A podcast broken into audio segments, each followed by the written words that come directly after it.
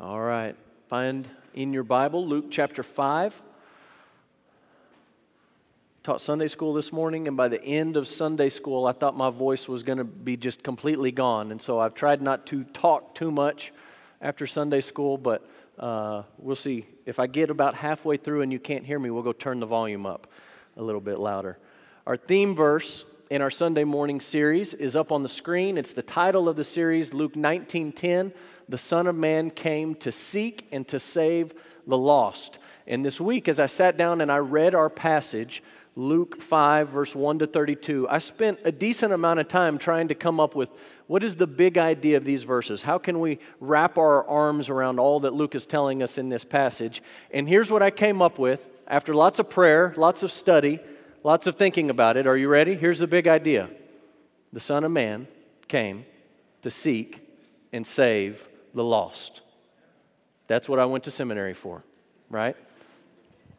I thought and I thought and I thought, and I kept coming around saying, well, he's seeking people in this passage, and uh, he's saving people in this passage, and uh, Jesus is actively going after those who are lost. And so let's just sum it up with the Son of Man came to seek and to save the lost. 32 verses, there's four stories, and we could easily take these four stories and separate them. We could look at one story each week. And my guess is that if you've been around church very long, you've heard a Sunday school lesson or a sermon on Sunday morning about these stories individually, and there's value in that. The danger is sometimes in our Bible study, we focus so much on the trees that you miss the forest. And sometimes when you step back and you take a couple of stories together, you realize look, Luke wrote these stories here together for a reason. They go together, they fit together, they all are communicating the same idea. And so that's what we're going to do this morning. We're going to look at these 32 verses four stories, and you see a picture of Jesus seeking and saving the lost. And so, if you have your Bible, uh, follow along as I read, beginning in Luke 5, and we'll go all the way to verse 32. So, this is the Word of God. On one occasion, while the crowd was pressing in on him to hear the Word of God, he was standing by the lake of Gennesaret. And he saw two boats by the lake, but the fishermen had gone out of them and were washing their nets.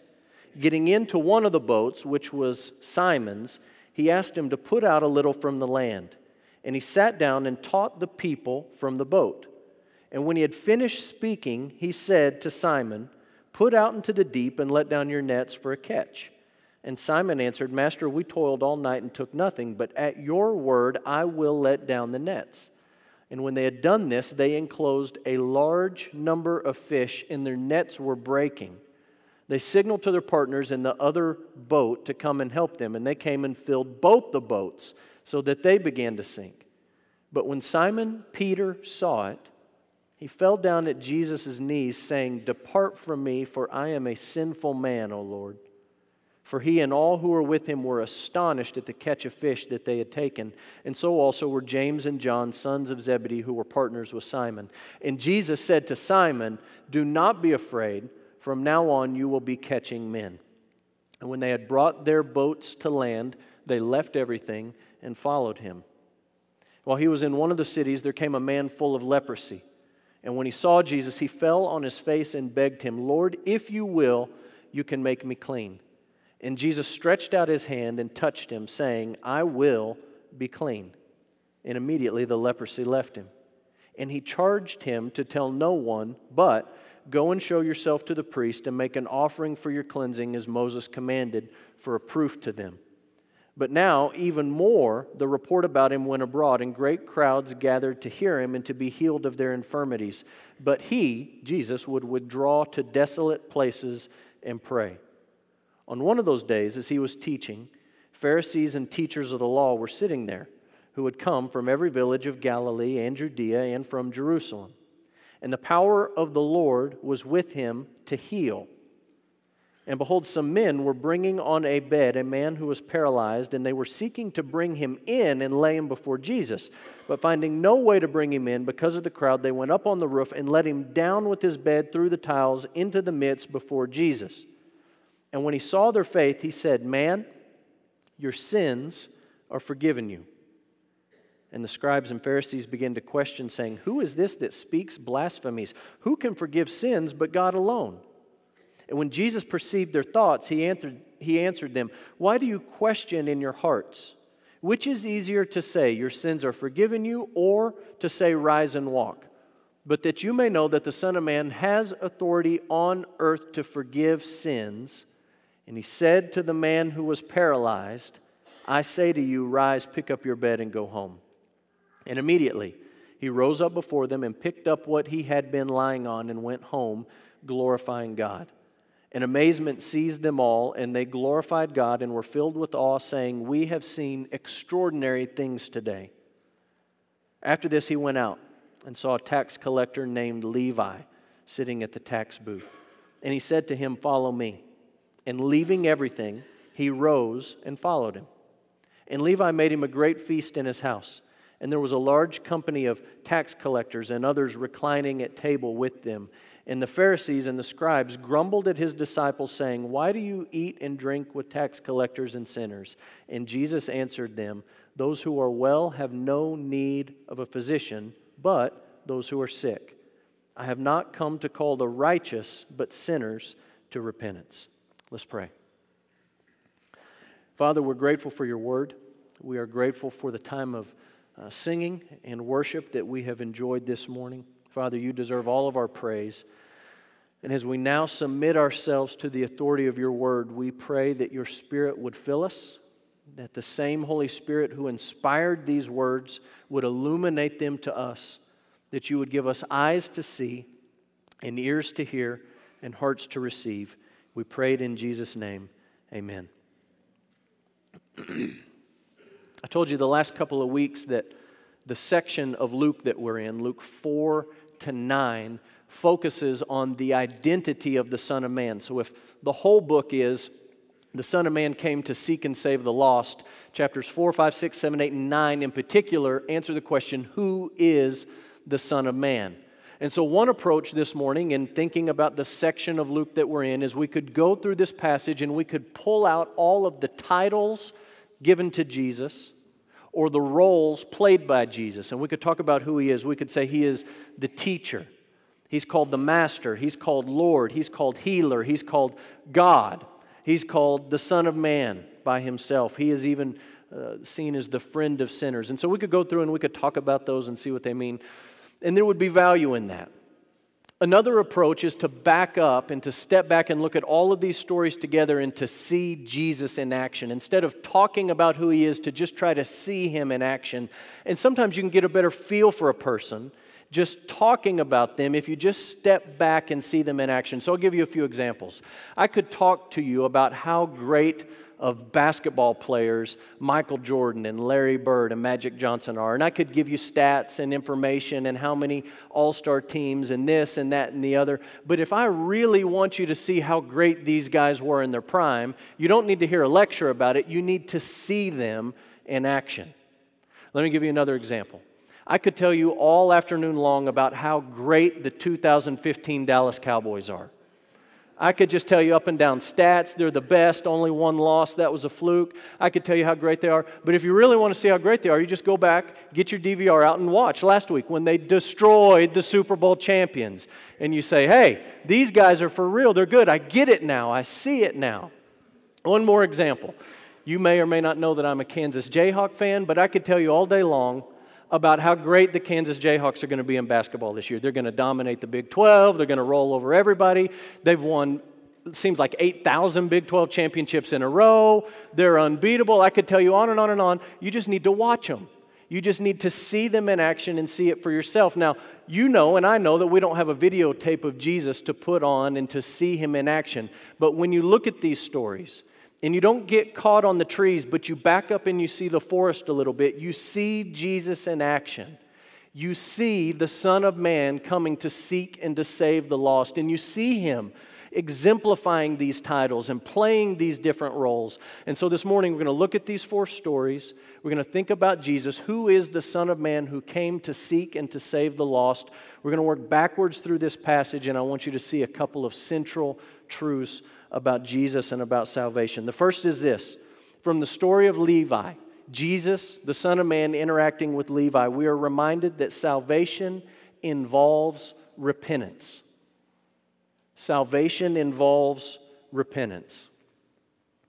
I think most of us read the story of Jesus walking through the street and he sees Levi and he says, Follow me. And we just assume that that was the first time they ever laid eyes on each other. Jesus is just walking through the town. There's a guy. He says, Follow me. The guy's never met Jesus, doesn't know him, but maybe Jesus is just so magnetic in his personality. Maybe he's so charismatic in, in this call that Levi can't help but get up and follow him. And maybe, maybe there's an outside chance that that's really what's going on here. They've never laid eyes on each other, don't know anything about him, and he hears this rabbi say, Follow him, and he gets up and he follows. Maybe that's what's going on. I don't think that's what's going on. I think it's possible that these two guys had actually met. And even a step beyond possible, I think it's probable that Levi had at least heard about Jesus and knew who he was. Take your Bible and, and back up just a little bit. Look at Luke 4, verse 14.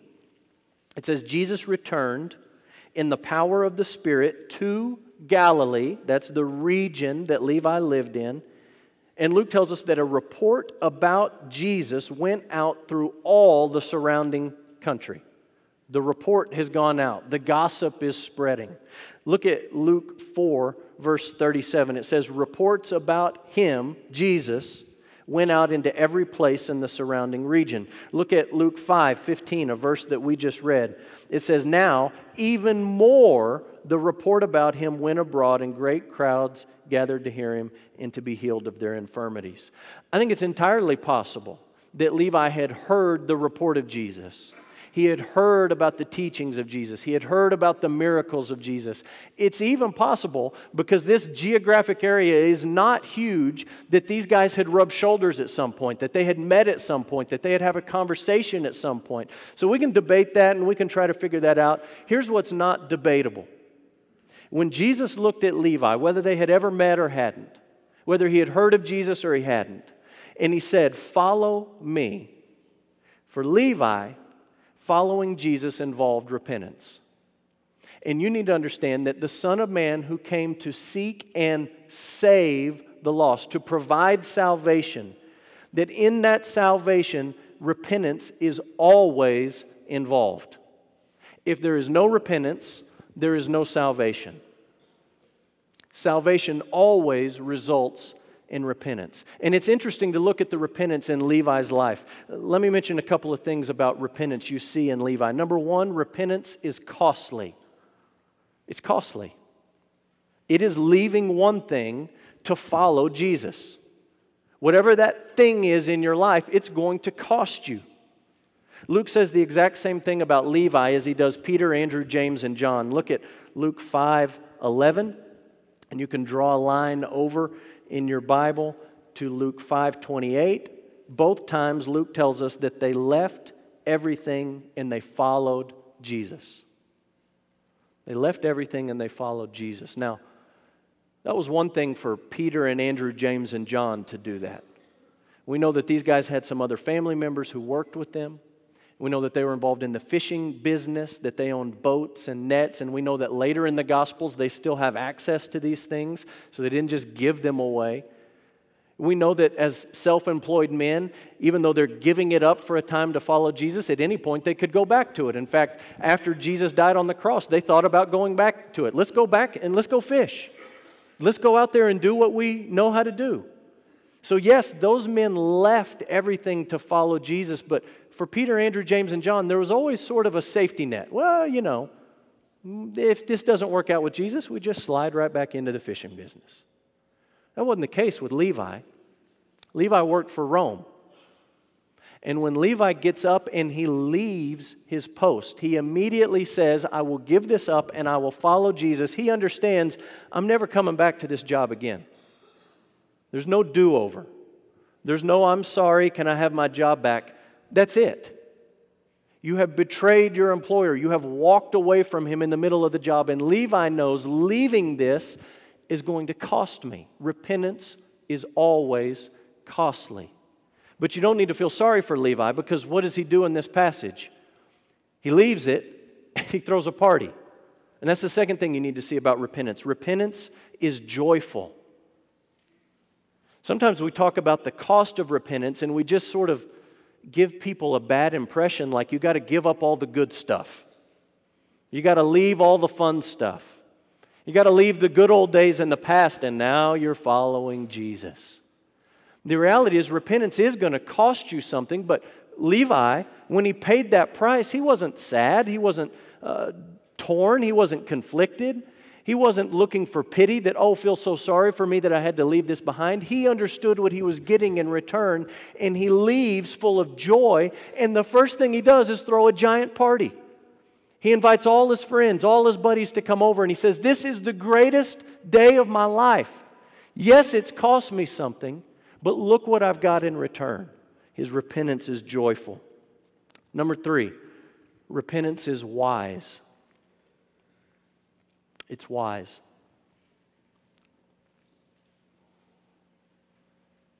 Of all the men who followed Jesus as apostles, we know there were many disciples, many interested people, but there was a core that Jesus called to be apostles, 12 of them. Levi was without question the most qualified to handle the money. He did that for a living. He handled money for a profession. All day long, money in and out of his hands. That's what he did. He was a natural pick. If we were picking committee members, we would say, put that guy on the finance team. He knows money, he knows dollars and cents. He can add, he can subtract, he knows all of this. And Jesus didn't pick him. He didn't ask him to be the treasurer, he asked Judas to be the treasurer. Now, this is a little bit of an assumption on my part, but here's what I think's going on. When you look at Levi and he's following Jesus and he's leaving this life behind, Jesus knows what he's leaving behind. And he knows that as a tax collector, more than likely, he earned his reputation as a liar and a cheater, as a thief. And Jesus understands yes, he's left that to follow me, but I'm not going to tempt him with it. I'm not going to put him in a position immediately where he's tempted to slide right back into his own ways. Repentance is costly, it's joyful, and it's also wise. When you think about repentance in your life, it may look different than Levi's, but understand that whatever it is that you're leaving behind, those people, those situations, those influences have the power to drag you backwards. And Jesus doesn't expect you to just be Superman and to stay in that environment or to stay with those people or to face that temptation every day. He's saying, remove yourself from it. And he calls Levi, the money man, to follow him. And he says, Levi, you're not in charge of the money. I don't want this to be an issue in your life, so you repent of it, and we're going to leave it in the past. Repentance, it's costly, it's joyful, and it's wise. What about the, the story before that, the crippled man? Second idea is this from the story of the crippled man, the paralyzed man, we are reminded that salvation involves forgiveness. Salvation involves forgiveness. Word about Jesus is spreading. We read the verses in Luke. The report is going out. When you read the story about this man being led in the roof, when you read it in the Gospel of Mark, Mark says that it happened in Capernaum, in somebody's home in Capernaum. so we know that Jesus has been preaching there, he's been teaching there, he's been healing. In fact, at one point, all of the people who were sick came and he healed them in Capernaum. He's in Capernaum, in a home, teaching, and Luke says that the power of God was on him to what? to heal. The power of God is on him to heal. And here comes the guy. They drop him down. Everybody knows what's coming next. They've seen it happen time after time after time after time in Capernaum. They drop the guy down. Jesus looks at him in the eyeballs. Everybody is waiting for Jesus to tell the man to get up. And instead, Jesus says, What? Your sins are forgiven. This was not on anybody's radar. No one in the room saw this coming. This was totally out of left field. The man on the mat did not see it coming. His buddies up on the roof did not see it coming. The teachers and the Pharisees and the folks who had come from Jerusalem who were listening to him in the home, they never saw it coming. The homeowner, the disciples, no one saw it coming. Everyone is waiting for Jesus to say, Would you get up and walk off so I can finish my lesson. And instead, Jesus says, Your sins are forgiven you. Is the last thing they expected. This is like you go to the oil show coming up, and you're walking through, and there's Al Gore sitting at a booth talking about how great oil is. You walk in and you say, What? Are you kidding me? Yeah, let's drill for oil. Let's drill for oil. This, this is not what I expected. This is like if you were to go to a Texas Rangers baseball game and they actually won. you say, I never saw that coming. I didn't expect it. I didn't know that could happen. The Rangers can win. Who knew? They drop the guy in. Jesus, heal the guy. We have seen you heal hundreds of people in this very city. And Jesus says, Your sins are forgiven. And everyone is just baffled. And Luke tells us that the teachers, the Pharisees, who are sitting there, the wheels start turning. Not only are they shocked, but they're outraged because they understand that Jesus has just forgiven the sins of somebody that he doesn't even know, a stranger. That's something only God can do. And so immediately in their heads, they're saying to themselves, well, That's blasphemy.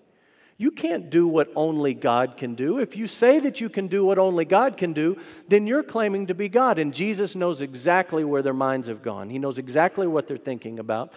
And so He uses this Jewish form of argument. And He says to them, Look, I realize that anybody can say your sins are forgiven. And how do you know? Can you take a blood test for that? Can you, uh, how do you know? if, if they're forgiven or not forgiven. Anybody can say that. He says, But if I was to tell this man to get up, and he actually got up, then you would know that my word has some power. And so Luke says he looks, after explaining this, he looks to the man lying down he says, Get up, take that mat, and go home. And without saying a word, what he's saying to everyone else in the room is, I am God in human flesh and I do have authority to forgive sins. Look what he says. Luke chapter 5, look down in verse 24. That you may know that the Son of Man, and underline that title, the Son of Man has authority on earth to forgive sins. This is the first time in the Gospel of Luke that Jesus calls himself the Son of Man. And Luke does not write things like this down haphazardly. There are no coincidences when you read something like this in the Gospel of Luke. And if you like to draw in your Bible, you just ought to circle that title, Son of Man, draw a little line out to the margin and write Luke 19:10. The Son of Man came to seek and to save the lost. And he did that how? By dying on the cross in the place of sinners. And because he did that, Jesus says the Son of Man does, in fact, have authority on earth to forgive sins. We'll talk more about that in a minute.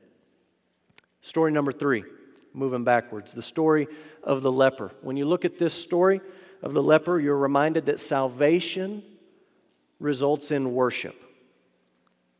Salvation results in worship. And if worship is not a regular part of your life, then you need to question whether or not salvation has come to your heart because salvation always results in worship. We read about the leper. He had lived in isolation. We don't know for how long, but we know that as a leper, he was not allowed in the general population. He could not be in town among his family, among his friends, at work. He had to live on his own. And he comes to Jesus and he says to Jesus, Jesus, I know that if you will, if you desire, if it's your plan, you can heal me. And Jesus says, In fact, it is. And he heals him. Now, if you're this man and you have spent time, months, years, decades, as a social outcast, and Jesus heals you of the thing that has kept you separated from general life, I don't know about you, but I'd have a long list of things I was ready to do. I'd say, I'm ready to go hug my kids. I'm ready to go see my wife. I'm ready to go talk to my parents. I'm ready to go to the synagogue. I'm ready to go to church. I'm ready to walk through the market without yelling leper every time I take a step. I'm ready to go to my favorite restaurant and eat my favorite food. I'd have all these things I wanted to do, and Jesus says, Here's the first thing that you need to do you go to the temple and you offer the sacrifices prescribed in the law. Now, in our brains, we read that, we move right on. But look at this map. Luke's told us that this is taking place in Capernaum, on the north side of the Sea of Galilee. The temple is in Jerusalem. Jesus heals the man in Capernaum. We know he's dying to see his family, to be reunited, to get back into life as normal. And Jesus says the first thing you need to do is take a road trip. You need to hoof it 75 miles down south to Jerusalem. And when you're there, you need to go to the temple. You need to offer the sacrifices prescribed in the law, and you need to worship. Jesus is saying, Look, I have sought you, and I have saved you. And the first thing you need to do is respond to me in worship. I hope and I pray that you never take lightly what we do in this room on Sunday mornings. When we gather together corporately to worship. Another side effect of this man being a leper is that he would not have been allowed in or near the temple. He was ceremonially, ceremonially unclean. He wouldn't have been allowed to worship. He wouldn't allowed to participate in the corporate aspect of praising God in Jerusalem. Now Jesus says you need to go back to that and that's your top priority. Never think lightly of the privilege and the opportunity to gather with believers corporately to worship. Salvation always results in worship. The last idea is this from the story of Simon Peter, we're reminded that salvation results in service. In service. Great story about Jesus and Peter and the boat and the fish and all of the miraculous catch. And at the end of the story, Jesus is standing in the boat, and Peter is down on his face in the boat, and Peter is asking Jesus to leave him. He's confessing his sin to Jesus. He's calling Jesus God, Lord, and he is begging Jesus to leave. It's ironic because not too much before this, Jesus was in Capernaum and he did a bunch of miracles, and everybody got really excited. And they started thinking of all the ways that they could use and manipulate Jesus. And Luke tells us they begged Jesus, please don't go. They wanted to prevent him from leaving. And Jesus said, No, I have work to do in other places. And he left. They begged him to stay, and he left. Now you have Peter begging Jesus to leave, and he stays. And he says, Peter, in this moment, now that you're finally on your face, confessing your sin, and asking me, the Holy One, to leave, now you're ready to serve. Up to this point, you're not ready. Now you're ready. You see me for who I am. You see you for who you are, totally unworthy, and now you're ready. And Peter, from now on, you're not going to be catching fish, but you're going to be catching men. Can I tell you a great truth in this passage I don't want you to miss? What we're doing here in church, this is the one organization on planet Earth where your membership and your service depend on your unworthiness. It's the only one. I thought this week about when our family first moved to Kingfisher. And uh, Kingfisher is a small town in Oklahoma. And uh, they explained some things to me up front moving there. They said, You will go to all of the football games, you will be involved in the community. And it would be a really great idea if you would be part of some sort of civic organization. I said, Well, I've never been a part of a civic organization in my life, but I had a buddy who was in Rotary. So, here you go. There's my rotary pen. Rotary International. Got it out of the package this week so I could show it to you this morning. And I don't know if you know much about Rotary, but basically it is a organization that has members who serve. Sounds like the church, organization, members and non members, and they encourage their members to serve. If you want to get one of these nice little pins right here, you've got to prove your worthiness to the club. And they look at all sorts of stupid stuff education and professional career and blah, blah, blah, blah, blah, and all this stuff. And then they have a vote. They get together and they vote. You're in, you're out. And if they think you are worthy to be in Rotary, you're in. And then once you're in, they encourage you to serve. We're the exact opposite of that. If you're coming with a resume, you can go somewhere else.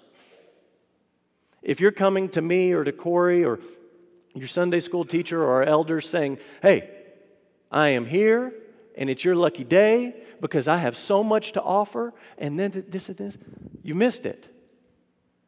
Peter finally got it when he's on his face, confessing his sin, begging Jesus to walk away. And Jesus says, In that moment, and only when you get to that moment, are you ready to sign up with me and are you ready to serve? Service here, membership here, is not based on you or your worthiness, it is based on your unworthiness and you acknowledging that and saying, I don't have anything to offer you, but Jesus sought me, Jesus saved me, and now I'm here. Do with me what you will. This morning, if you're a follower of Jesus, if you have come to the point in your life where you have turned from your sins and trusted in Jesus, you have a relationship with Jesus Christ. I want you to understand that Jesus has authority to forgive sins, past, present, future. He really has that authority. And He is calling you to repentance, not just one time when you become a Christian, but every day of your life. He is calling you to a lifestyle of repentance. And He is calling you and expecting you and waiting for you to respond in worship. He's not asking for you to pay Him back. He's not asking for you to become worthy or work your way into the job. He's saying, I know you're unworthy. That's why I came to seek you and to save you. I've forgiven your sins, and what I want you to do in response is worship. And what I'm calling you to in response is service. If you're here this morning and you do not know Jesus, you would say, I'm not a Christian, I'm not a follower of Jesus, I'm not a part of a church, I don't understand this, this is new, this is different, I've never experienced this, I don't have this hope in my life. Jesus is calling you to the exact same thing. Luke is telling you this morning that the Son of Man came to seek and to save what was lost. And he saved you at the cross where he died your death. And because he died your death, he's saying to you in Luke 5 the Son of Man who came to seek you and save you has full authority to forgive your sins, past, present, and future. He's not asking you to become worthy, he's not waiting on you to become worthy. He is calling you to repentance.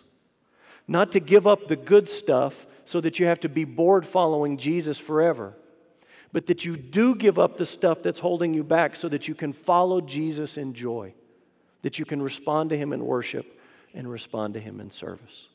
I want to pray for you this morning. As you think about this passage, as you think about Jesus, who came to seek us and to save us, as we think about worship, as we think about service, Father, we are grateful for your word. And we believe that it's true. And we thank you for the earth shattering reality that Jesus Christ, the Son of God, the Son of Man, came to this place of his own volition to seek us who were lost and to save us who were lost. We confess our sin like Peter. We admit and acknowledge our unworthiness. Father, we have nothing on our spiritual resume to offer you. And we find our hope not in our goodness, but in Jesus and his authority to forgive our sins. Father, we want to be people at Emmanuel who respond to you with humble service and humble worship. So, Lord, as we take a few moments to sing, that's our heart. That we yield ourselves to you, trusting in your forgiveness, asking you to grant us repentance, and just praising you and worshiping you and glorifying you. Father, we do pray for those who are here who have never entered into a genuine relationship with Jesus. And Father, pray that they would do it today. That they would come to the front as we sing, that they would grab somebody after the service, that they would not leave this place today without entering into a saving, worshiping relationship with Jesus. Father, be honored as we sing. We pray that your Spirit would come to fill us, to convict us, to strengthen us and we pray in your name. Amen. Stand up and we'll sing.